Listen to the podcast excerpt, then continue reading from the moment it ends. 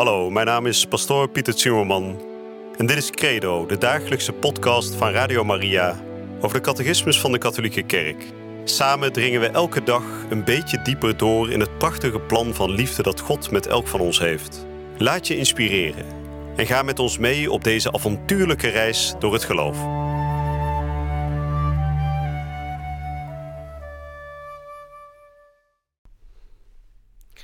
Vrienden, welkom terug bij Credo. Ehm, nou, fijn dat u er weer bent. Daar wil ik even mee beginnen. We zijn inmiddels al bij de 73ste uitzending aanbeland. En dat betekent dat we al steeds verder beginnen door te dringen in alles wat de kerk ons wil zeggen.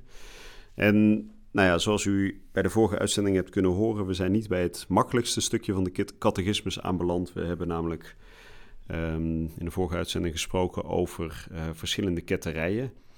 We hebben gesproken over um, nou ja, het docetisme. Hè? Ik heb dat proberen uit te leggen. Dokijn, het Griekse dokijn betekent uh, lijken.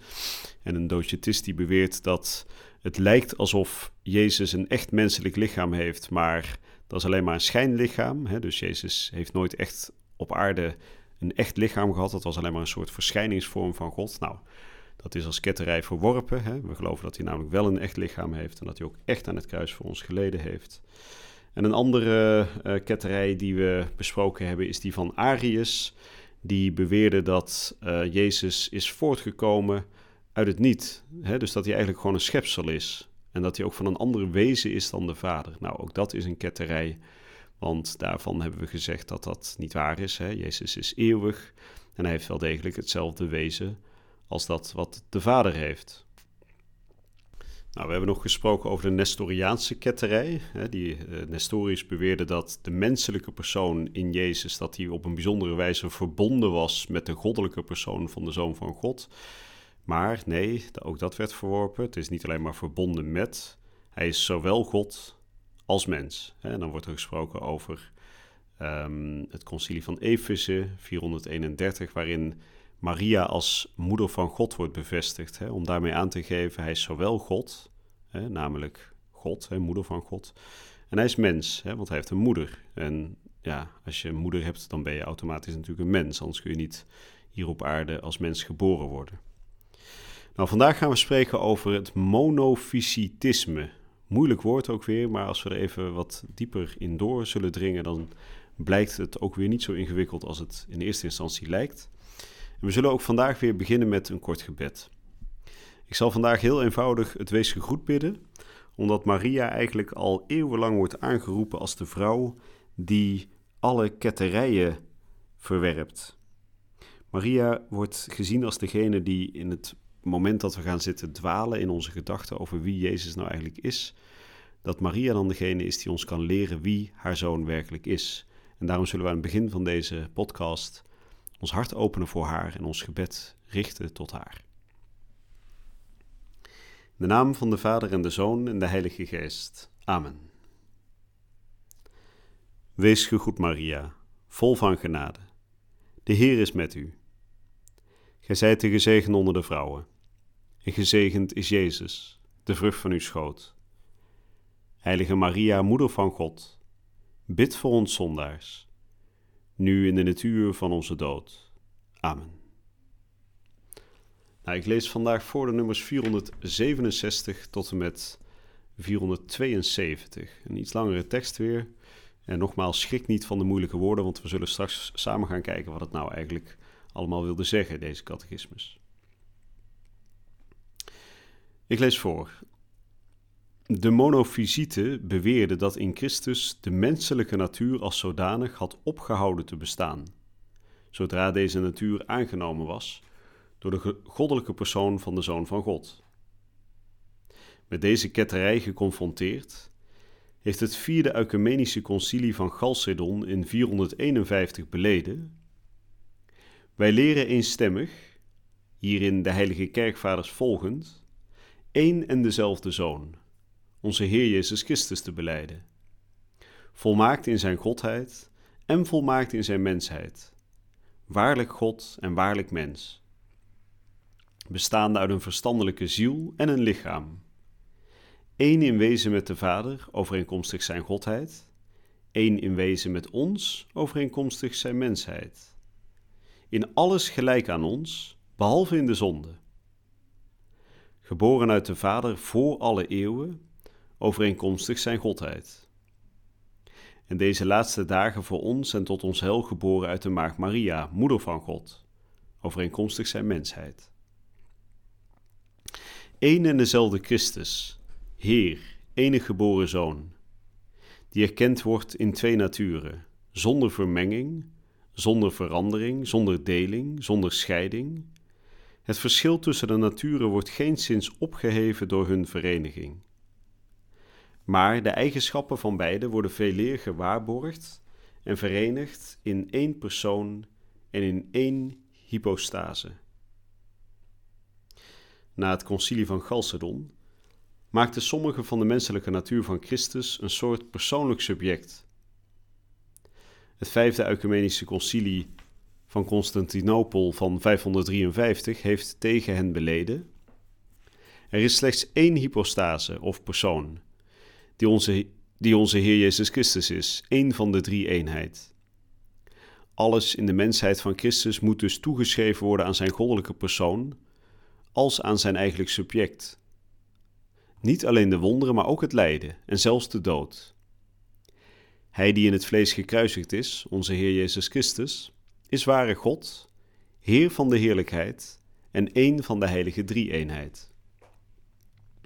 De kerk beleidt zo dat Jezus onscheidbaar ware God en ware mens is. Hij is werkelijk de Zoon van God die mens geworden is, onze broeder.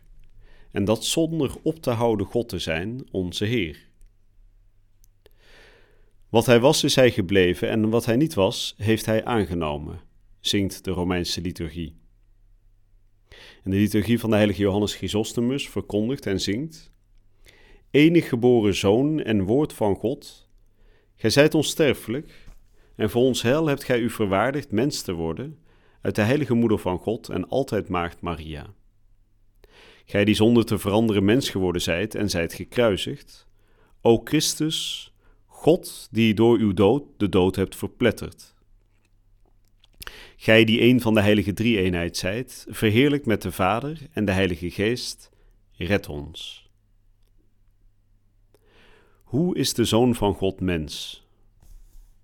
Omdat in de mysterieuze vereniging van de menswording de menselijke natuur is aangenomen en niet vernietigd, is de kerk in de loop der eeuwen ertoe gebracht de volle werkelijkheid te beleiden van de menselijke ziel van Christus met haar activiteiten van verstand en wil en van het menselijk lichaam van Christus.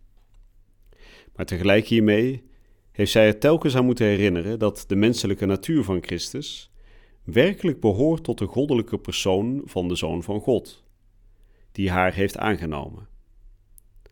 Al wat hij daarin is en doet, maakt deel uit van één van de drie eenheid.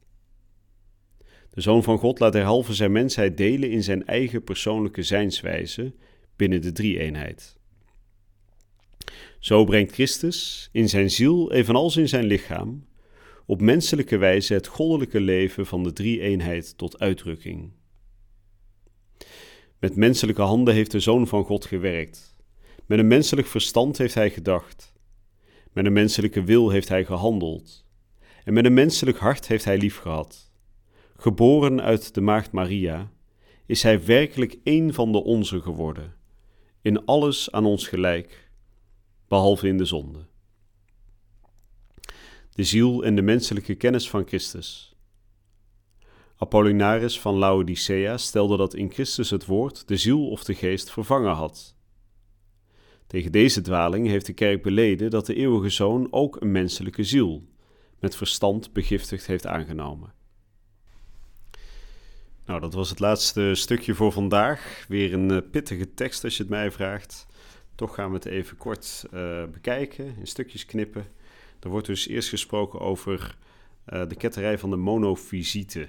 Nou, wat is mono? Mono betekent één, hè? Net zoals in het woord monotoom bijvoorbeeld. En fysiet wil zeggen, dat komt van het Griekse woord physis, fusis, en dat betekent natuur. dus zij beweerden dat Christus maar één natuur had. En dat dat de goddelijke natuur was en dat zijn menselijke natuur, zijn menselijke aard was opgeheven toen Christus op aarde kwam. toen, als het ware, de Zoon van God in die mens aanwezig kwam. Nou, dat is niet waar, hè? dat is dus verworpen. Ehm, we geloven namelijk dat hij zowel een menselijke natuur als een goddelijke natuur heeft. En dan wordt er gezegd, zonder vermenging, zonder verandering, zonder deling, zonder scheiding. Wat wordt daarmee bedoeld? dus één en dezelfde Christus, die heeft twee naturen, een goddelijke natuur en een, een menselijke natuur. Een, een, een, je zou kunnen zeggen een goddelijke aard en een menselijke aard. En die twee die zijn niet vermengd. Hè? Dus het is niet een soort uh, glas waarin je um, uh, twee verschillende sappen gooit. En die twee sappen die vermengen zich tot een nieuw sapje. Nee, ze zijn niet vermengd, want het is allebei volledig mens en allebei volledig God gebleven. Het is daardoor ook niet veranderd. Hè? Dus doordat, hij God, doordat God mens wordt, is het niet zo dat zijn goddelijkheid is veranderd.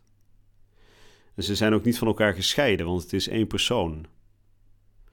Nou, vrij ingewikkeld allemaal, maar toch goed om het even wel aan te stippen, wel even te noemen.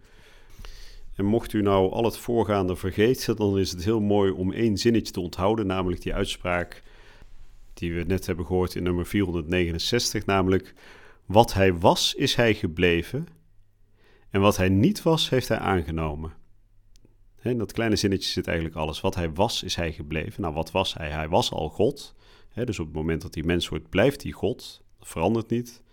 En wat hij niet was, heeft hij aangenomen. Als, drie ene, als een van de drie personen in, de, in de hemel bij zijn vader en de Heilige Geest, nog voor het begin van de tijden. Toen was hij nog geen mens, hij had nog geen lichaam aangenomen. Dus hij was al God en dat is hij ook gebleven toen hij naar de aarde kwam. En wat hij niet was, heeft hij aangenomen. Dus hij was nog niet, hij had nog geen menselijk lichaam, dat heeft hij aangenomen toen hij werd geboren uit de Maagd Maria. En dus nog één laatste keer, wat hij was, is hij gebleven. En wat hij niet was, heeft hij aangenomen. Nou, we kunnen weer even ademhalen. De, de voor vandaag zit er weer op. Ik hoop u bij de volgende uitzending weer te ontmoeten. En dan gaan we hier nog wat verder over door. En nou ja, ik beloof u, het wordt weer wat eenvoudiger uh, gaandeweg. En ja, af en toe dan hebben we even wat, uh, een paar knelpunten waar we doorheen moeten. Maar ook daar komen we samen zeker doorheen. Ik hoop u bij de volgende uitzending weer te ontmoeten. En voor nu wens ik u een hele gezegende dag toe. Je luisterde naar Credo, de dagelijkse podcast van Radio Maria over de catechismus van de Katholieke Kerk. Credo is iedere werkdag te beluisteren op Radio Maria. Maar je kunt de afleveringen ook in je eigen tempo terugluisteren op onze website, in de app of op Spotify en de andere platforms. Via de website radiomaria.nl vind je dagelijks de link om de bijbehorende teksten uit de catechismus mee of terug te lezen.